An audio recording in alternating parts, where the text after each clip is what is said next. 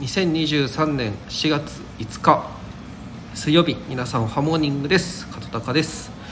え昨日ですね2週間に1回プログラミング講習を受けていてその講習を受けてたんですけれどもその中でですねえチャット GPT その AI の機能を使ってウェブサービスグルナビみたいなサービスを作ろうということでですねいろいろまあ先生と話してたんですけれどもまあ、結局もしかしたらそのチャット GPT にそのサービスの内容をですねプロンプトという指示を打ち込めばウェブサービスが作れるかもしれないっていうことだったんですね。まあその先生はそのプログラミングのスキルはもう、まあ、講師レベルなんで高いんですけれども、まあ、私のようにちょっとプログラミング知識がゼロの人はですねなかなかウェブサービスの開発は難しいっていうこと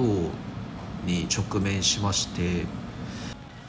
えプログラミングのですね基本的な仕組みがやっぱり分からないといけないなっていうのを痛感しましたね、まあ、その基本的な仕組みをやっぱり深く知ることで、まあ、今後いろんなサービスをチャット GPT 使って簡単に作れていくんじゃないかなっていうのは思いました。その脳内のイメージ自分の中のそのどういったものを作りたいかっていうイメージをそのチャット GPT に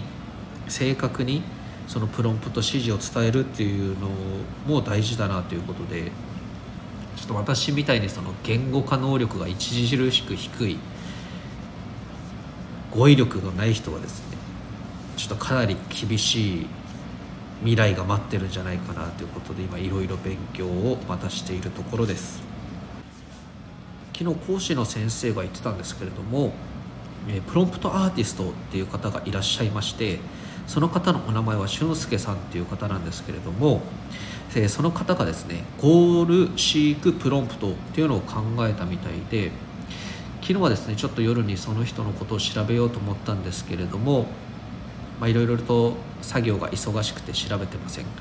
えー詳しくはですね概要欄の方にその俊介さんのツイッターのアカウントを貼っていたので興味がある方はフォローして見てみてください。ちょっとそのゴールシークプロンプトについてもちょっと今後勉強していきたいと思います。今日はこんなところです。それじゃあ今日も一日頑張ろう。バイビー。